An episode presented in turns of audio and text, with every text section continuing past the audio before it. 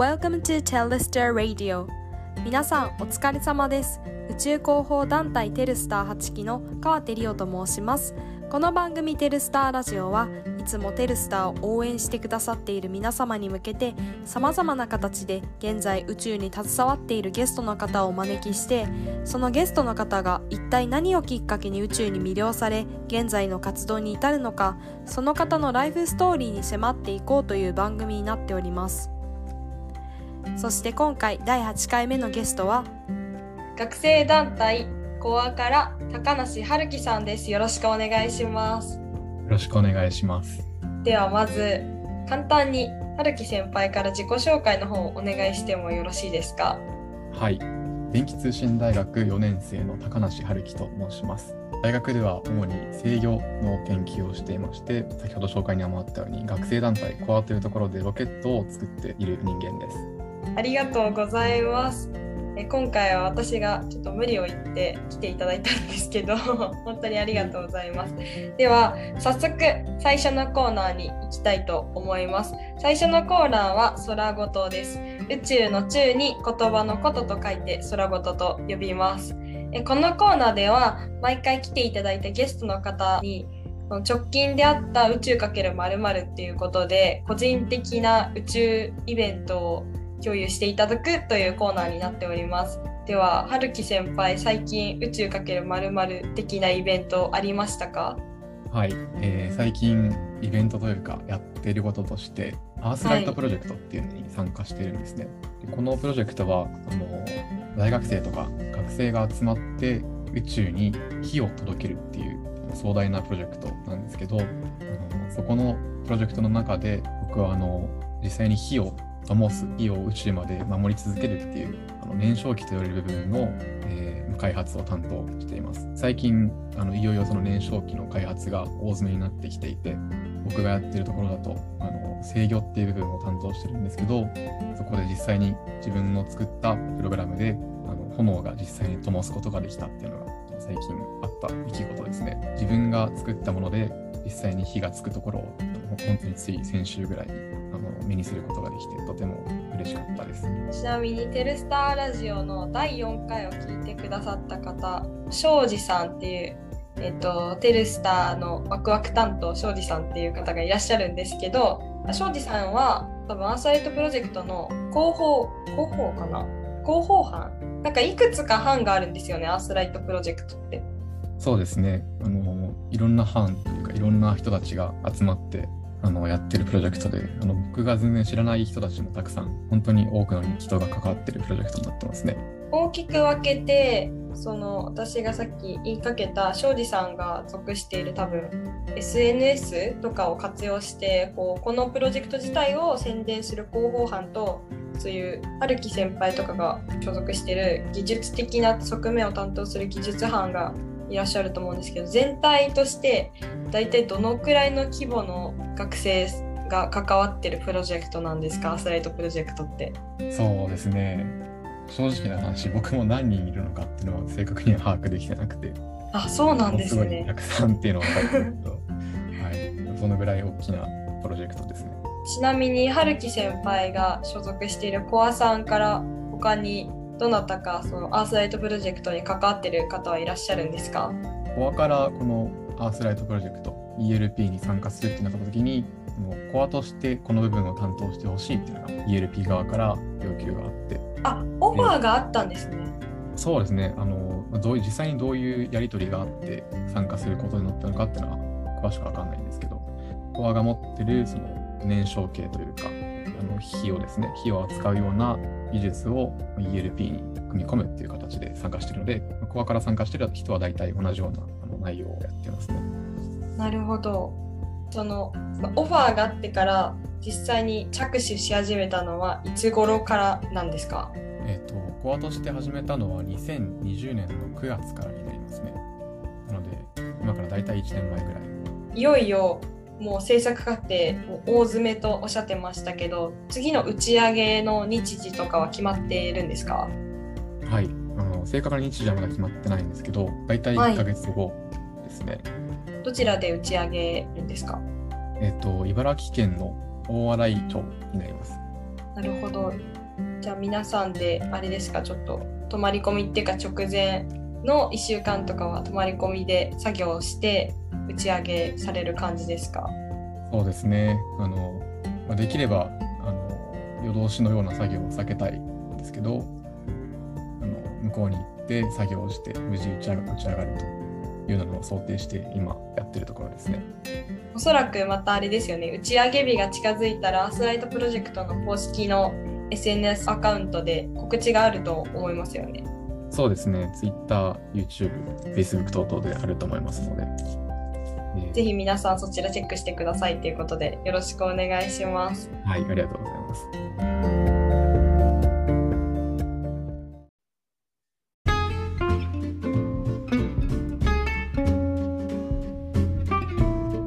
では続いてのコーナーに参りたいと思います。続いてのコーナーは空人です。このコーナーは冒頭でお伝えした通りゲストの方が、ま、何をきっかけに宇宙に興味を持って今に至るのかそして今宇宙とどのような関わり方をしているのかについて、ま、ゲストのライフストーリーに迫っていこうというコーナーになっております。では早速最初の質問に参りたいと思います。え定番中の定番の質問なんですけれども春樹先輩が宇宙に興味を持ったきっかけは何ですか？こうなかなかこの瞬間に宇宙が面白いって思ったっていうのはなかなか難しいんですけどこれ考えててこれだなって思ったのは小学生の夏休みにあの天体望遠鏡を自分で作ったんですね。えー、はい。なんか本当に簡単なものであの段ボールの筒を何個かつなげてこう間にレンズを挟んで見るっていう本当に手作り感満載のやつなんですけどそれを手作りしてで実際に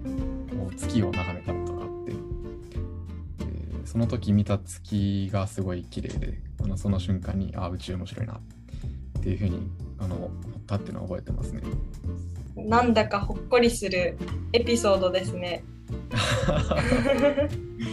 い。なんか恥ずかしいですね、こういうの話してると。そうですよねなかなかないんじゃないですか今の年齢になってというか宇宙興味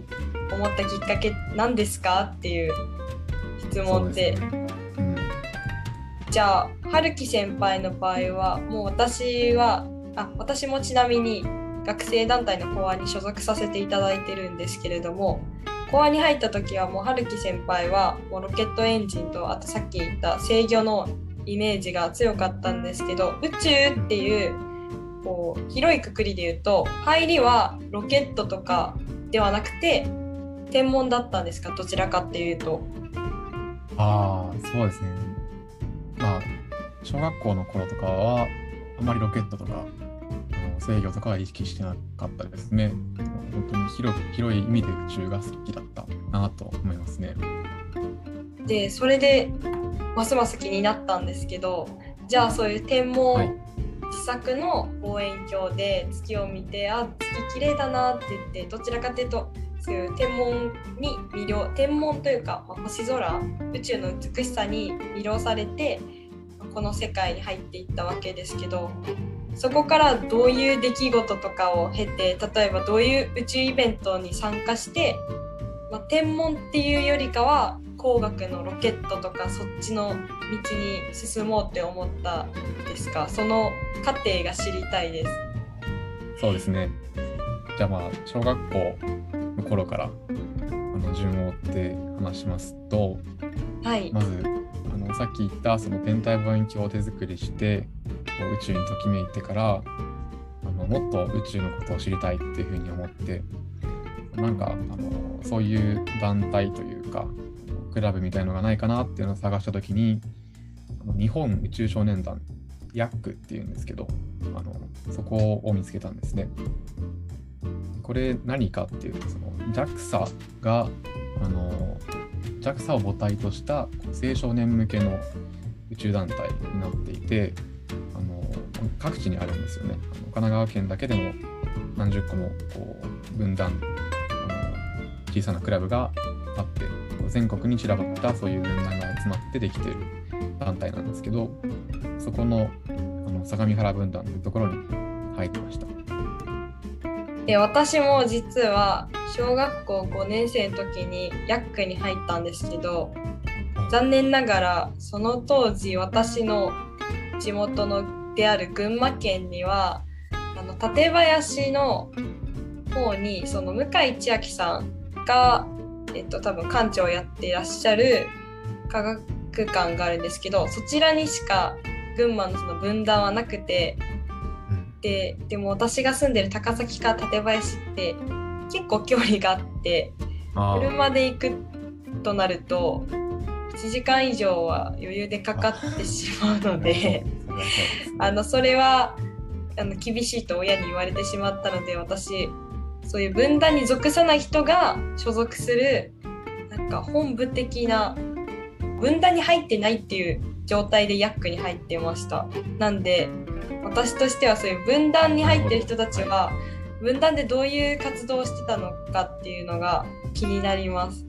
具体的にどんなことをしてたんですかヤックのその相模原分団では。そうですね。あの本当に思い出せないぐらいいろんな活動をやってたんですけど、はい、その中でもあのすごい心に残ってる思い出に残ってるのは水ロケット大会ですね。水ロケットって聞いたことありますかね？はい。聞いたことはありますけど実際に作ったことないかもしれないです私。ああそうですか、はい、ぜひ面白いし簡単に作れるので一回あの作ってみるといいと思うんですけど、はい、あの水ロケットってあの名前の通り水を噴射して飛ぶロケットなんですね。材質としてはペットボトルでできていてペットボトルを2個とか3個とか組み合わせてロケットの形にしてで中のペットボトルに水を溜めてあの噴射して飛ぶっていうロケットなんですけどあのこれをこう地元の小学生中学生たちが何十人もこう集まってみんな1人1個ロケット持ってあの飛距離を競うっていう大会があるんですね。あ絶対盛り上がるやつですねそれ。すごいですね。みんなロケットを作って我こそは1位になるぞっていう気概を持ってやってるので、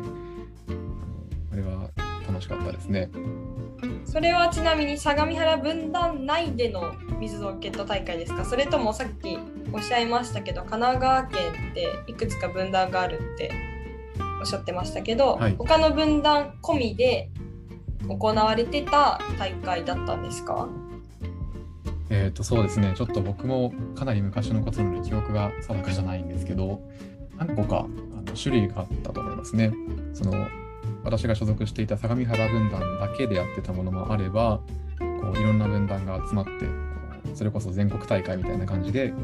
あの競ってるような大会複数の大会があったのを覚えてますね。うわーすごい楽しそう。それやっぱ分断に所属してるからこそのそういうイベントですよね。そうですね。他にはなんか思い出に残っているその相模原分団でのイベントはありますか？そうですね。あのまたロケット続きになっちゃうんですけど今度はモデルロケットっていうのがあの心に残っていることで、はい、あのこれはさっきの水ロケットとは違って本当に火を吹いて飛ぶロケットなんですね。ただあのサイズがすごい小さくてあの本当に全長 30cm ぐらいのちっちゃなロケットになってます。これをまた手作りしてあのこれも飛距離とか高さとかを競うっていうのがあのすごい楽しかったですね。あれですよね。モデルロケットって私は初めてちゃんと作ったのが高校生の時なんですけど、はい、ライセンスが必要ですよね。飛ばすのに。ね、はい。ってことは春樹先輩も小学生の時にすでにそのモデルロケットのライセンスを取得されてたってことですか？さすがにそこまでは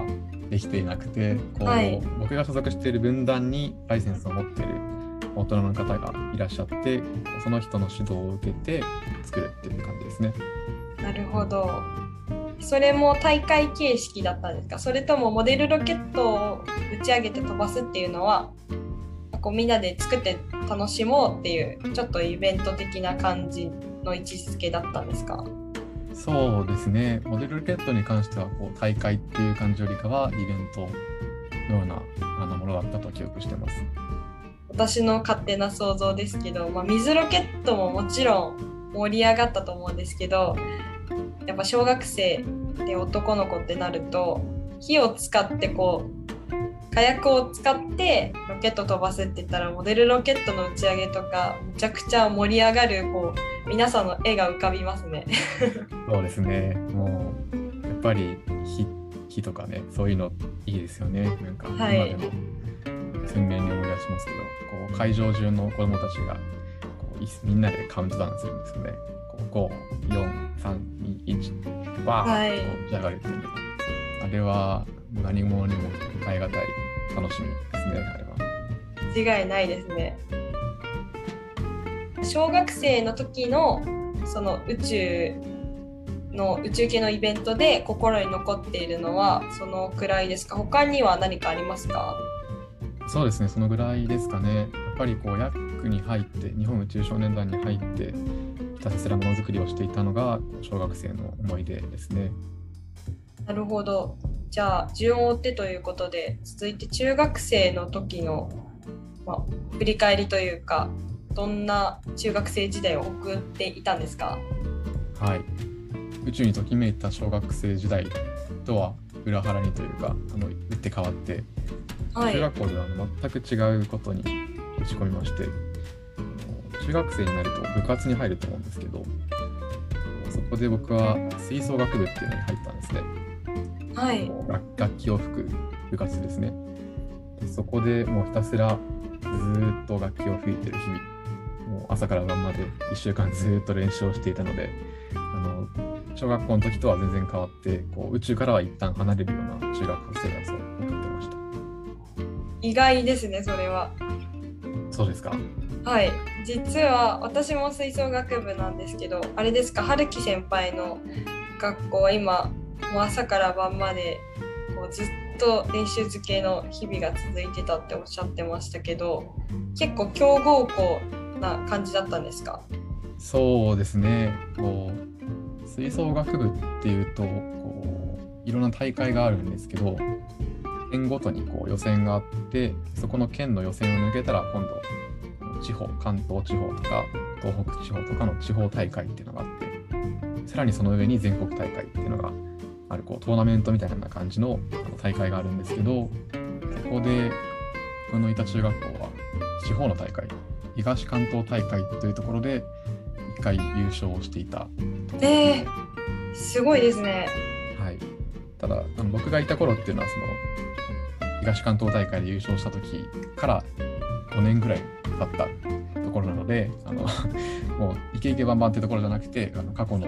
栄光がこうまだ残ってるような感じだったんですけど、まあ、なのでやっぱり練習はすごいきつかったですね。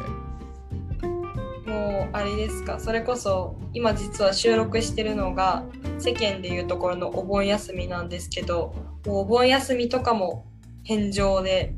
夏休みも毎日コンクールに向けて練習っていう日々だったんですか？そうですね。あの頃は休みっていう概念がなかった気がしますね。むしろ休みだったらもっと練習できるぞっていう感じで。平日がこう授業の時間も惜しんで練習しようっていう感じでしたね。文字通り本当に吹奏楽漬けの日々だったんですねそういう意味でちょっと宇宙からは一旦離れた中学生時代を過ごしていました。高校時代はじゃあどんな学生生活を送っていらっしゃったんですか？はい。またこれもガラッと変わるんですけど高校時代は研究にすごい時間を割いていたのを覚えてますね。えー、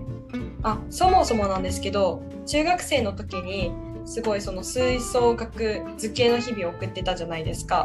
高校では吹奏楽続けようとはならなかったんですか？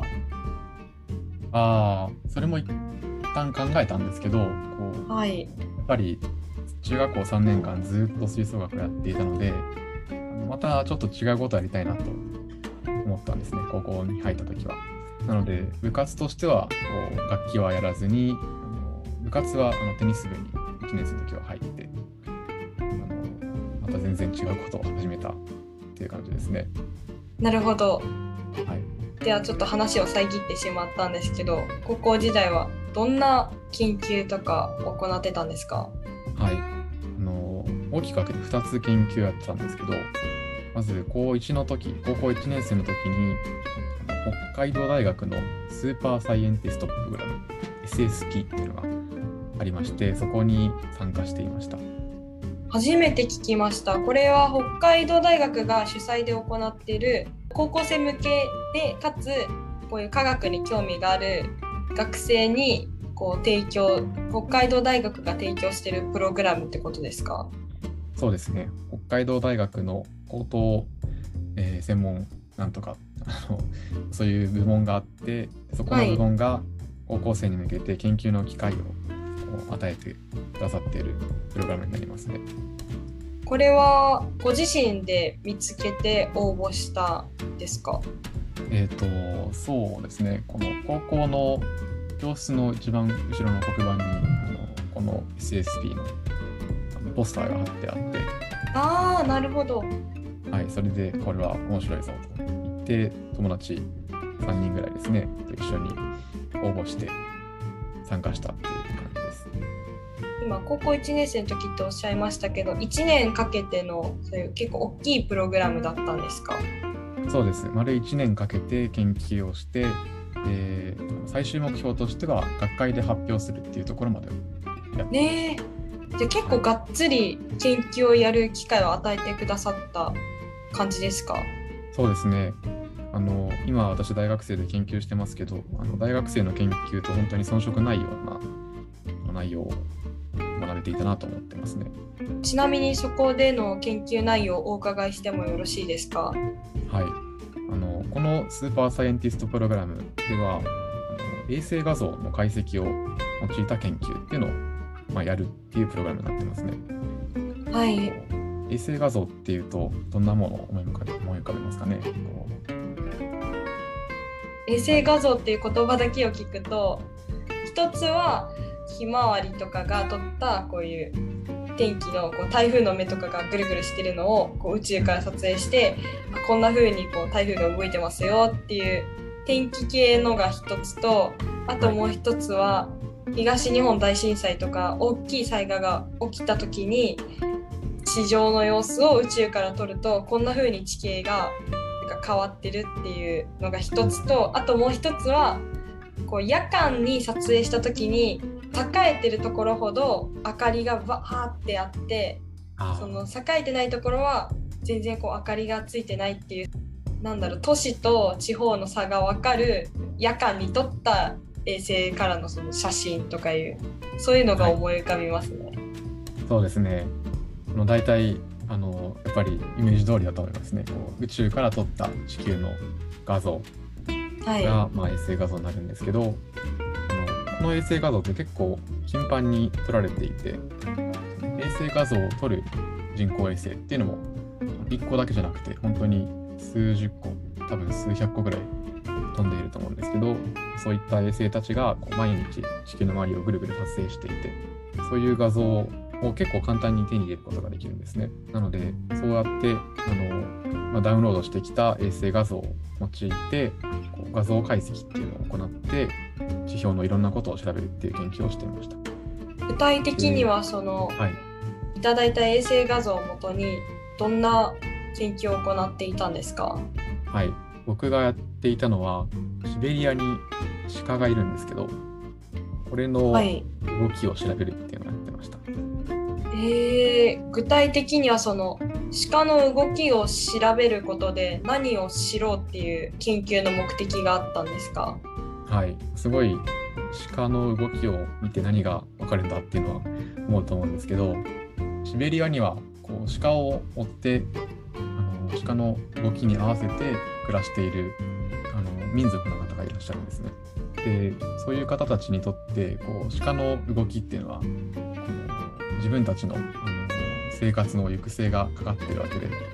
非常に重要なものになってるんですけど最近ちょっと鹿の数が減ってきたりだとかシベリアの環境が変わってきたりして鹿の移動経路っていうのが変わってきてしまってるっていうのがあったんですね。へ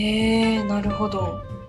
そうするとその鹿を追って生活してる方々もなかなか生活が厳しくなってしまうっていうのがあって、そこにこう宇宙からの画像を用いて鹿の動きを解析することによってこう民先住民の方々の生活を支援するっていうのをできないかっていうのをやっていました。え面白いですねそうやって衛星画像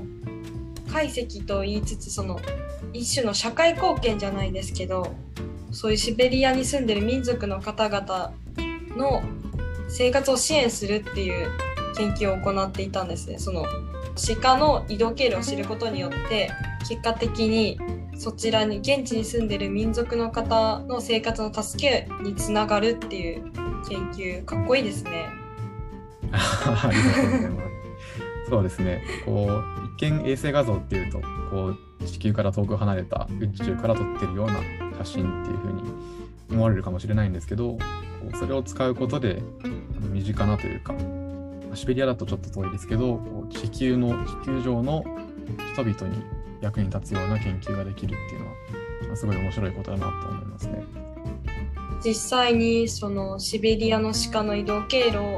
を解析するっていう研究をやってみてどうでしたか？その思った通りにこうなんですかね自分の満足のいく結果とかが得られたんですか？ああいい質問ですね。はい、こうこうやって話してますけどこの研究にはすごい苦しめられたあの過去がありまして。そうなんですか、はい、やっぱり鹿の動きとかっていうのは簡単には見れないんですね。はい、やっぱり衛星画像って言ってもこう解像度に限界があるので普通に地上で写真を撮るような感覚ではものを見ることはできなくてすごい荒い状態であのですかね1ピクセルの画素が画素の一辺が10メーターだったとか15メートルだったりとかそんぐらいのもので解析をするのでこう一筋縄ではいかないっていうのがありました。まなのでそこでこうどうやって鹿を見つけるのかっていうのを何ヶ月も試行錯誤しながら研究をしていました。で最終的にはこちらのプログラムではこの研究で学会発表まで持ってった感じですか？それとも別の研究も着手されていたんですか？あ、えっ、ー、と、学会発表ではこの研究ですね、シベリアの鹿の移動経路で学会発表をしました。ただ、これの前に実は何個か他の研究もやっていて、そういう研究はあの 全部うまくいかなかったので、最終的にシベリアの鹿に行き着いたっていう感じですね。なるほど。北海道大学のこういったその高校生向けの研究職強いそのプログラムがあるっていうのを知らない高校生もリスナーの中でもしかしたらいらっしゃるのかもしれないので、まあ、こういったプログラムも活用して宇宙関係の研究ができる研究室もこのプログラムの中であったりしますか？あると思います。あの実はこの北海道大学のプログラム以外にも全国各地各地いろんな大学がこういった高校生向けの研究プログラムっていうのを展開していてそういう中ではすごい宇宙の研究だったりとか宇宙以外にもいろんな研究をできるプログラムがあるのでぜひこれを聞いてる高校生の皆さんで研究したいっていう人がいればもうぜひ探して応募してみることをお勧めします。ありがとうございます。では春樹先輩の高校生編のお話に突入した時に研究職強い高校生生活を送っていたということなんですけれどもこの北海道大学のプログラムに参加した他にご自身でもない何か研究活動とかも行っていたりしたんですか？はい。これはまた別の研究活動で高校の2年生の時に1年間研究をするっていうのが授業としてあったんですけどそこの授業の中で僕は発酵細菌っていう光る細菌を研究してました。発光細菌ですか？初めて聞きました、はい、これが発光細菌ですか？はい。あのここで光ってるのが発光細菌であのこれを言葉で伝えるのがなかなか難しいんですけど。そうですね。今春樹先輩が画面共有をしてくださって私に見えている画像の説明するとターコイズカラーのこの円形の中に六角形って言ったらいいんですかねなんか六角形の白い線がこうあって中にシャッシャッシャッシャーってこの白いのが発光ってことですよねこの白い線の部分が。そうですね。が見えてる状態なんですけど、まあ、また後で春樹先輩がよろしければテルスターラジオのこの配信の、えっと、ツイッターで宣伝する際に一緒にこの画像も載せて、はい、リスナーの方々に共有できたらいいなって思ってるんですけど。はい。ぜひぜひ。ありがとうございます。ぜひ、はい、じゃあそちらをチェックしていただいてじゃあこちらの写真の説明っていうかお願いしてもいいですか、うん、はい。この六角形ってさっき言っていただいたんですけどこの丸い部分が、はい、実はシャーレっていう容器になっていて、はい、こう円形の寒天培地っていうのにこう細菌を乗せるんですけど寒天培地を入れる容器が円形なのでこういう形をしてるんですね。でこの容器の中にさっき言った寒天培地っていうまあ、細菌の餌というか住む環境ゼリーみたいなものを敷いてその上に細菌を繁殖はして研究するんですけどこの寒天培地の上に細菌をこうシュシュシュッと棒で塗ってあげてそれを何日か置いてあの育ててあげるそうするとこう細菌たちが餌を食べて元気になってこういう風に光るっていうのがこの画像になってます。へえすごい神秘的な画像ですね。そうですね。なのでこの光る線っていうのは実は全部細菌の集合でこの点々ちっちゃい一つ一つが細菌になってます。あなるほど。ってことはこれ線でつながってるように見えますけど細菌たちがわーっていっぱいいてこういう白い線を形成してるっていうことですよね。そうです。すごいそう考えると2倍でこう感動感動が増しますね。そうですか。すごい。そもそもなんでこう発酵細菌の研究をしようっていうのに至ったんですか？ああいい質問ですね。はい、そもそも細菌系の研究を始めようって思ったのはこう今まで高校1年生の時に衛星画像の研究をしていて小学校の時にはロケットとかを作って飛ばしたりしていてこう自分が全然やったことがないことを研究したなっていうふうに思っでこう細菌とかその生命科学ですねそういう分野面白いなと思ってこうその高校の研究室に飛び込んだら発酵細菌をやっていたっていう感じですね。なるほど。これを発酵細菌たちはなんで発酵するかっていうのはそもそも私の知識不足で気になったのがなんでこの細菌たちは発酵するんですか？はい。あのまあ細菌たちも自分たちでこう発酵しようって思ってるのかどうかはわからないんですけど、はい、この細菌自体がこう海を泳いでるイカの体表にくっついてるんですね。あのその辺に泳いでるイカなんですけどこのイカと一緒に共生してる細菌になります。そうするとこうイカっていうのはあの夜になって光りますよね。こう光るイカがいると思うんですけどそういう光るイカとこう共生をしていくっていう中でイカはあの自分の身を光らせたい。で細菌としては自分の住む環境が欲しいっていうのでこう、まあ、共生関係というかイカは細菌に対して光ってほしい。細菌はイカに対して自分の住む環境を与えてほしいっていうこの関係が成り立って進化の過程で最近が光るようになったっていうふうに言われてます。へえまさか。そうなんですね。知らなかった。ですそもそもイカのあの発酵が細菌によるものだと知らなかったので勉強になりました。ありがとうございます。こちらの研究では具体的にその研究対象が発酵細菌っていうのは今お話ししてもらった通りだと思うんですけど研究のモチベーションとしては何をこのさ発酵細菌を観察することで何を解明しようっていう目的のもとで行われていた研究なんですか？そうですね。この研究はさっきの鹿の研究とはちょっと違ってこ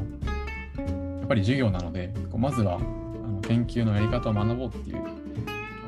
色合いが強かったのでこう明確な背景とか目的っていうのはあんまりなかったんですけどこう僕がこの研究やっていく中であの考えていたのはこの光る細菌っていうのが何かに使えるんじゃないかなっていうのは常々思って研究していましたね。他にもいろんな光る微生物っていうのがいるんですけどそういうのの中にはこう光るその気候ですねこの細菌の中に光る気候があってその気候を使って細菌は光ってるんですけどその気候を別の細菌に移植してあげてその細菌が例えばがん細胞とかだったらこうがん細胞が光るように光るようながん細胞を作ることができると。そうすると医療とかに役立ちますよね。そういう使い方ができるんじゃないかなっていうのはこう常々思いながら研究をしていました。なるほど。さっきのあれですよね。北海道大学のが高校1年生の時のお話ですよね。はい。え北海道大学のプログラムに参加してからすぐにこちらの研究に着手し始めたっていう感じですか？その後高校2年生3年生っていう。ああそうですね。あの実際多分かぶってましたねちょっと。北海道大学のプログラムが高1の夏から高2の夏までででこの発酵細菌の研究は高2の春からですのでちょっとかぶって高2の春から高3の春まで丸1年間やってました。春樹先輩のこの研究で行った主な研究っていうのはこう発酵細菌をひたすら観察してこう今見せていただいてる写真を撮るっていうそういうなんですかね日々だったんですか？そうですね。もう高校2年生の時間はずっと暗い部屋であの光る細菌と一緒に過ごすっていうのをずっとやっててあのそういう日々を過ごしてましたね。なのでなんというかこれずっと見てるとなんか星に見えてきますよね。なんとなく、はい、シャーレの上に光るつぶつぶがだんだん星に見えてきてこうある日ふと思ったのはやっぱりこういう最近も面白いけど宇宙またやってみてもいいかもなっていうのをだんだん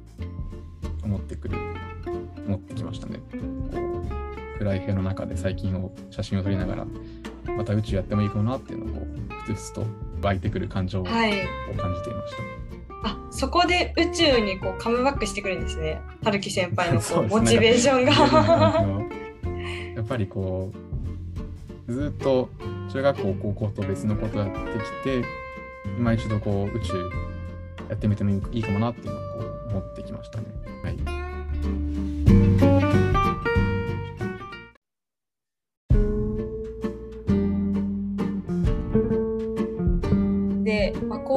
生までで春樹先輩一通りその宇宙に限らずいろんなことに挑戦してみて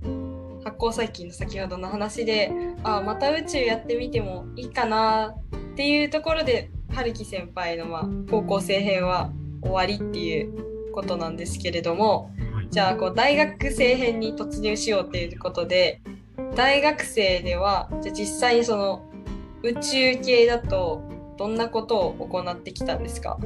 と宇宙系だとそうですね一番最初に宇宙系をやろうと思っていたんですけどこの大学に入って宇宙系のサークルをまず探そうっていうふうに考えたんですけどなかなか見つからなかったですね。僕が入ってる今所属している大学は電気通信大学なんですけどそこの大学にはこう僕が思うような宇宙系のサークルっていうのはなかなか見つからなくてこうなかなかもどかしい思いをしながら結局サークルとしては音楽系のオーケストラに入団をしました。ああ、そうなんですね。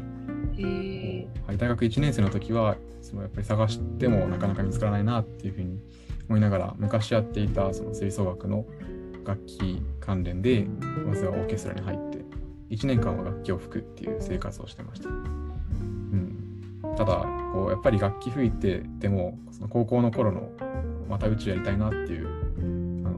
ていうんですかね、気持ちは湧いてくるばかりで、こう1年間ずっと悶々としながら楽器を吹いていましたね。じゃあ、どのタイミングで今所属されてるコアと出会ったんですか？はい、それはあの大学の2年生の春の時に、こういよいよ宇宙宇宙欲が爆発しまして、こう何が何でもロケットを作りたいこう宇宙に関わりたいっていう気持ちでひたすら調べていたらふとコアっていうものを見つけたんですね。でこのコアっていうのがあの、まあ、後で話すと思うんですけどロケットを作ってる学生サークルになっていて自分がやりたかったことドンピシャのサークルなんですね。もうななんでこんなものに気づかなかったんだっていうのをこう1年間過去の1年間を公開するぐらいにびっくりしたのを覚えてます。ではここからいよいよそのコアでの春樹先輩のエピソードトークについて深く掘り下げてお聞きしていこうかなって思ってるんですけど、はい、じゃあ実際コアに入ってみてコアで印象に残ってる出来事だったりとかコアとして参加した宇宙系イベントのその思い出話じゃないですけどそれについてちょっとお聞きしたいなって思ってます。結構いろんなイベントにコアとしては参加したんですけど僕の中で一番残あの思い出に残ってるのは能代宇宙イベントっていうのですね。あのこれは学生のロケットサークルの、まあ、お祭りみたいな感じなんですけど全国にいろんな学生ロケット団体っていうのが各大学にいろいろあってそういう各大学の学生ロケット団体が一堂に会して作ったロケットを飛ばすっていう祭典イベントになってますこれがすごい思い出に残ってますね。春樹先輩が能代宇宙イベントに初めて参加したのはその大学2年の春にコアに入ってその年の夏ですか？そうですね。その年の8月だったか9月だったかですね。ちなみにその時に作られたロケットはどういうロケットだったんですか？あえっとコアとしては2機2つのロケットを作ってたんですけど僕がやってたのは、えっと、シュトラスっていうロケットをやってました。すいません。名前は覚えてるんですけど どういうロケットでしたっけ？シュトラスって。ああのなんていうの結果から言うとあの打ち上げは失敗しました。あの打ち上げは失敗したんですけどやりたかったことっていうのは、はい、あの結構画期的なことをやっていてロケットには飛んでいってそれだけで終わりじゃなくて飛んで上でパラシュートを開いて降りてくるっていうまでがこの一連の流れがこう我々が作ってるロケットの流れなんですけどこのパラシュートの部分にドローグシュートっていうもう一個ちっちゃいパラシュートをつけてそれでもってパラシュートを開こうっていうのをやってたりとか、あとはパラシュートってこう普通に普通のパラシュートだったら上で開いたらパンと一気に開くんですけどそうじゃなくてこうちょっとずつあの絞りながらそのいきなり開くんじゃなくてちょっとずつ開きながら降りてくるっていうそのリーフィングっていうあの技術をやろうっていう風のをやってましたね。ありがとうございます。じゃ能代宇宙イベントが、まあ、コアに入ってその参加した宇宙系イベントで春樹先輩の一番思い出に残ってるイベントっていうことなんですけれども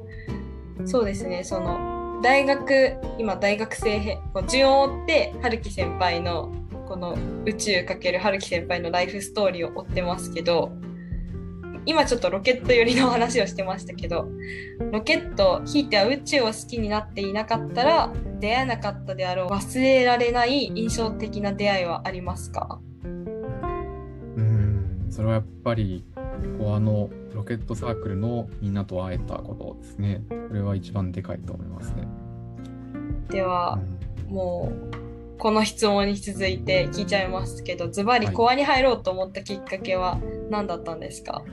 はい、あのこの大学2年の春にコアを知ってから一番最初に参加したコアのイベントがこのロケットエンジンの燃焼試験っていうものだったんですね。はい。これはその自分たちで作ったロケットエンジンを実際に燃やすっていう実験なんですけどここでこう実際に体験してというか間近でロケットエンジンが燃えてるのを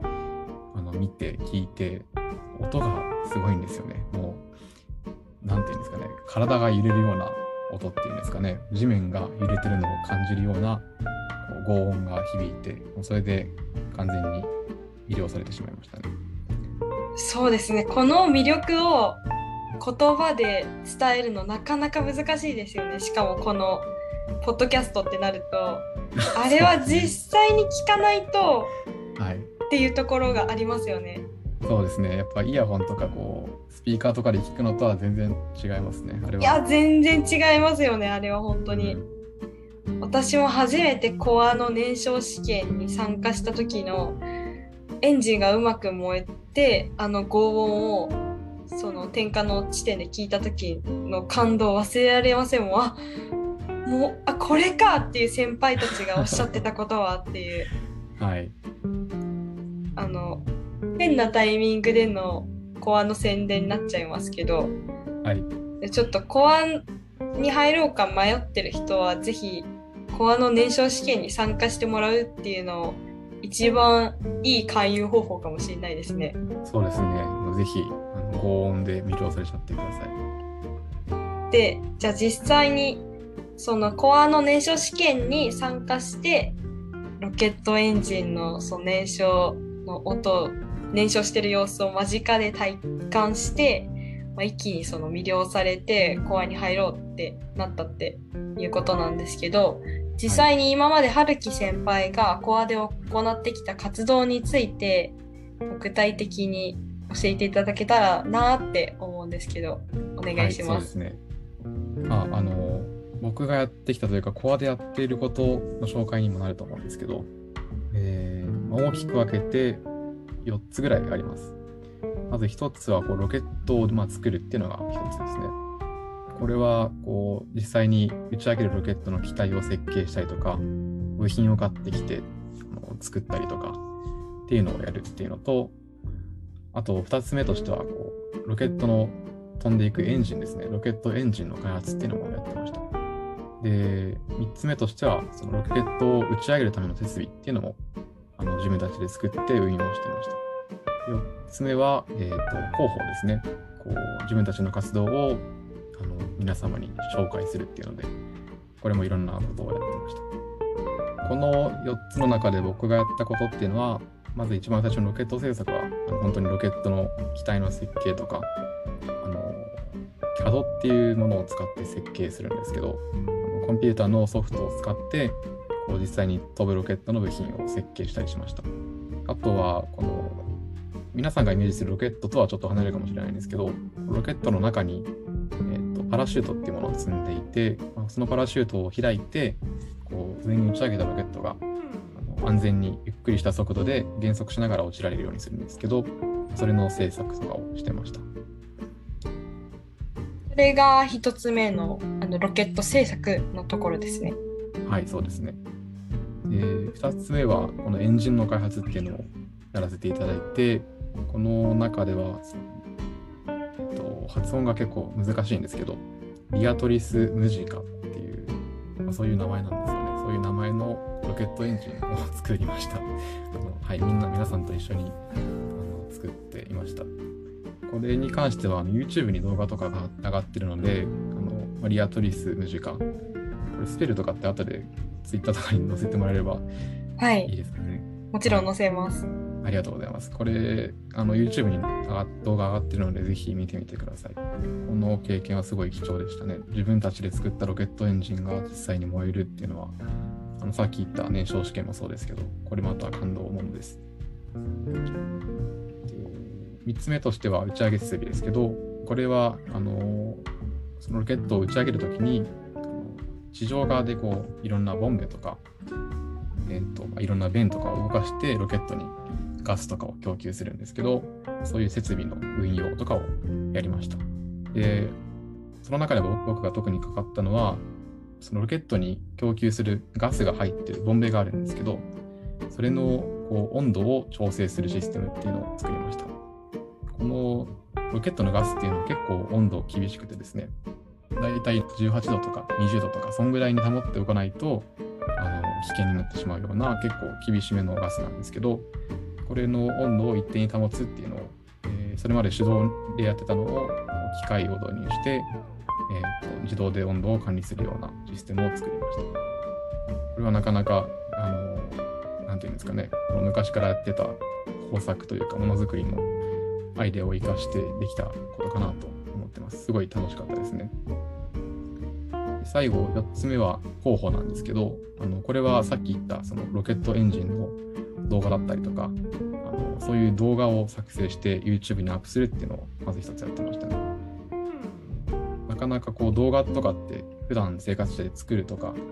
いう機会ないと思うんですけど、このコアでの活動を通して実際に自分で動画を作ってみて、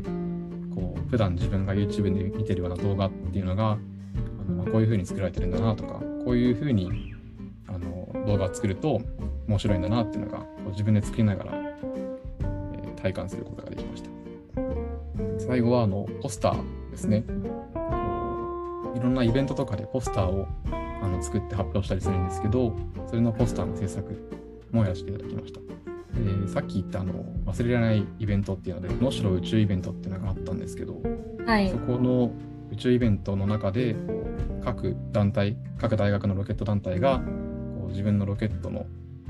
ポスターを作って、それをそのポスターでどれが一番、なんていうんですかね、あの面白いかっていうのを競う大会みたいなのがあるんですけど、そこで、あの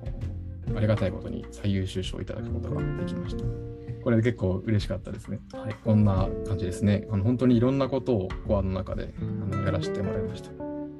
今の話を聞くだけでも、春樹先輩がコアでいかにマルチにいろんなタスクをこなしてきたかっていうのが、リスナーの方に伝わったんじゃないかなって思います。とんでもないです。あの本当にね、あのありがたいことだと思ってます。でなかなかこの音声だけので得られる情報だと皆さんの中にはこの単語どういう意味だろうとかコアの今言った活動って具体的にどんなことをしてるのってもし詳しく知りたい方がいらっしゃいましたら一番はコアロケットとかで Google で調べていただくとこの学生団体コアのホームページがすぐヒットすると思うのでそちらのブログとかを見ていただくだったりもしくは実は昨年の秋頃からですかねそのコアと我々宇宙広報団体テルスターが手を組んで共同で執筆している記事がありましてそこで詳しくコアの皆さんの協力を経てハイブリッドロケットはどのような過程を踏んで作られているのかっていう各制作のプロセスについて詳しくかつ中高生の皆さんでも読めるような分かりやすくまとめられた記事がテルスターのウェブサイトにいくつかアップロードされているのでぜひそちらをチェックしてみてください。お願いします。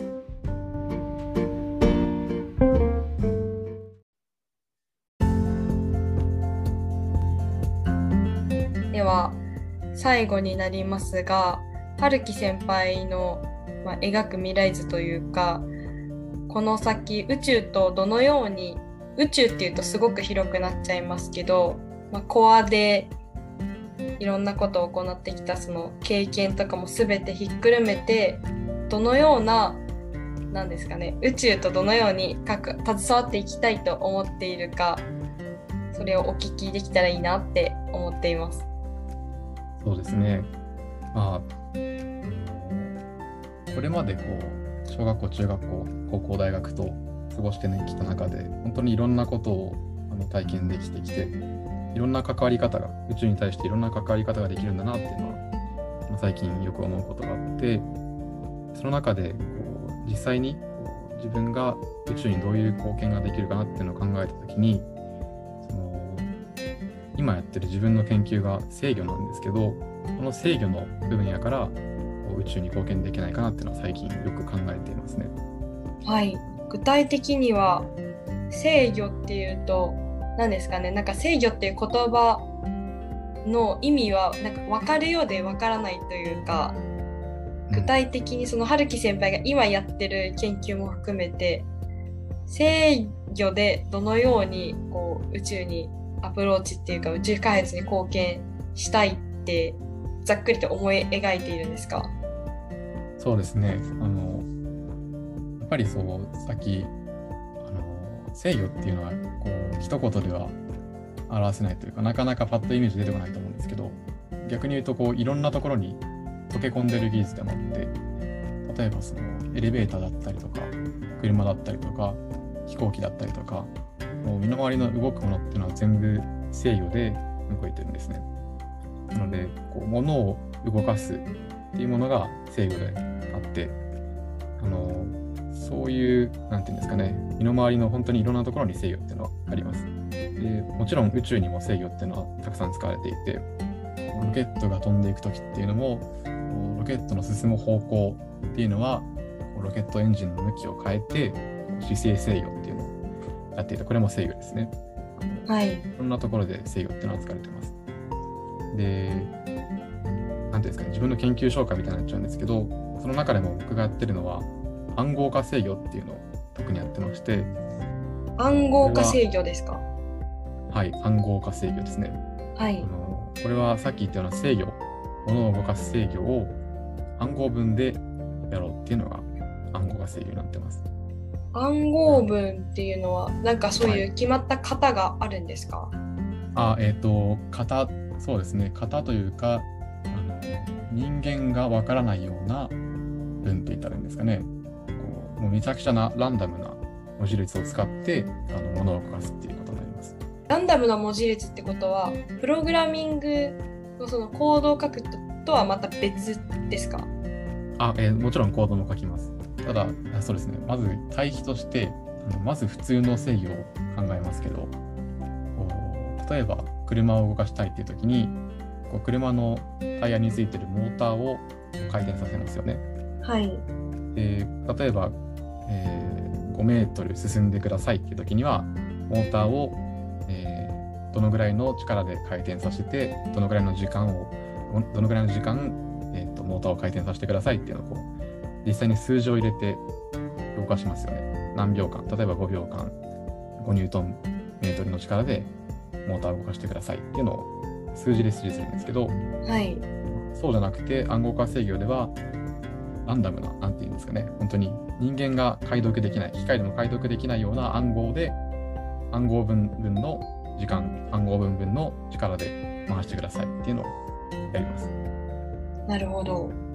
でこれができると何が嬉しいかっていうと、あの最近よく聞くのがサイバー攻撃ってありますよね。はい。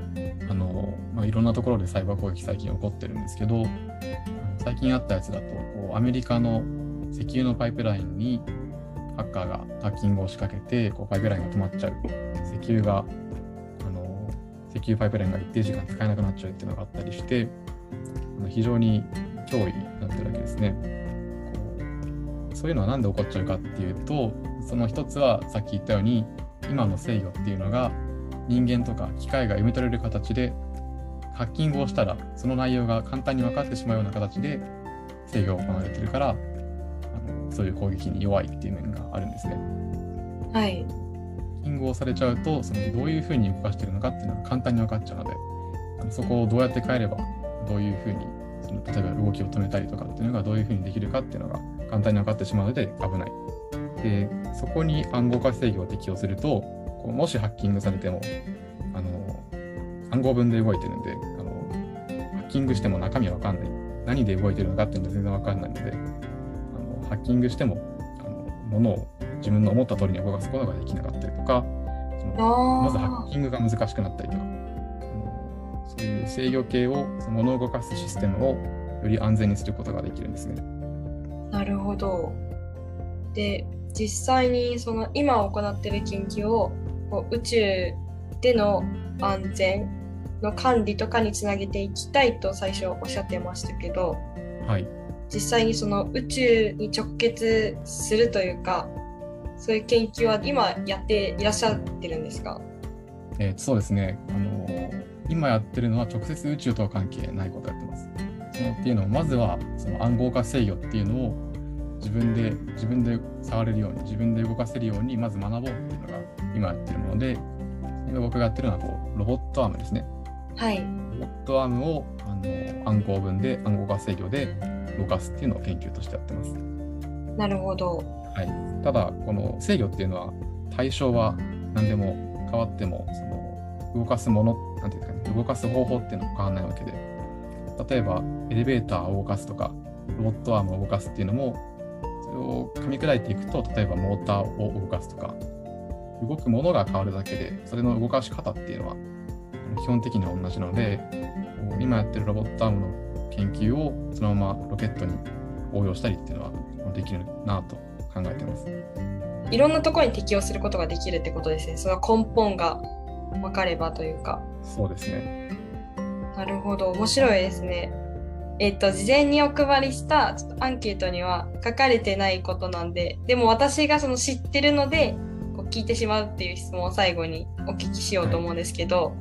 の春樹先輩実は今大学4年生でもう大学院の進学先は決まられてるんですけど、はい、まあそれ関連で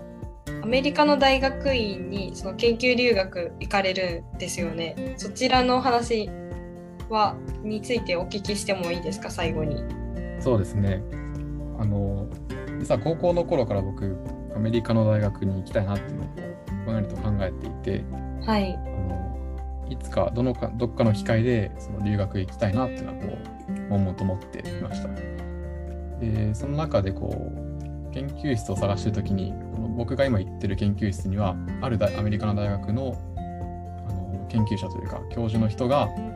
客員教授として来てくださってるっていうのを知って本当に偶然なんですけどそこの図体でこうありがたいことにもしかしたら研究留学できるかもしれないっていうのを最近話してるというかやってるところですね。こう案外知らないところに身近なところに留学のきっかけっていうのはあるんだなっていうのは最近思っていて、はい、それはこうやっぱり自分で先生に話を聞いてみたりしないと分かんないことなのでちょっとでも気になっていることがあったら聞いてみるとチャンスが転がっていたりするかなっていうのは思います。ってことはそのさっきおっしゃってましたけど制御って本当にいろんなところに適用できるということでじゃもしかしたらその、まあ、今コロナ禍で今後この事態が収束するのか否かなかなか先行き不透明な状況なんですけどもしかしたらその念願かなってアメリカの大学院で研究するってなったら今その日本の大学院で研究してる研究を生かしてその宇宙でのさっきおっしゃってましたけど安全管理につながるより発展させた研究ができるかもしれないっていうことであれですかね春樹先輩を2年3年後にまた「テレスターラジオ」にお呼びしたら実は宇宙の研究やってましたっていうお話が聞けるかもしれないっていうことですよね。そうですね。はい。ぜひそういう話ができるように頑張っていきたいと思います。その日が来ることを私楽しみにしております。では大変長くなってしまいましたが以上で終わりにしたいと思います。本日のゲストは学生団体コアから高橋春樹さんでした。本日はどうもありがとうございました。ありがとうございました。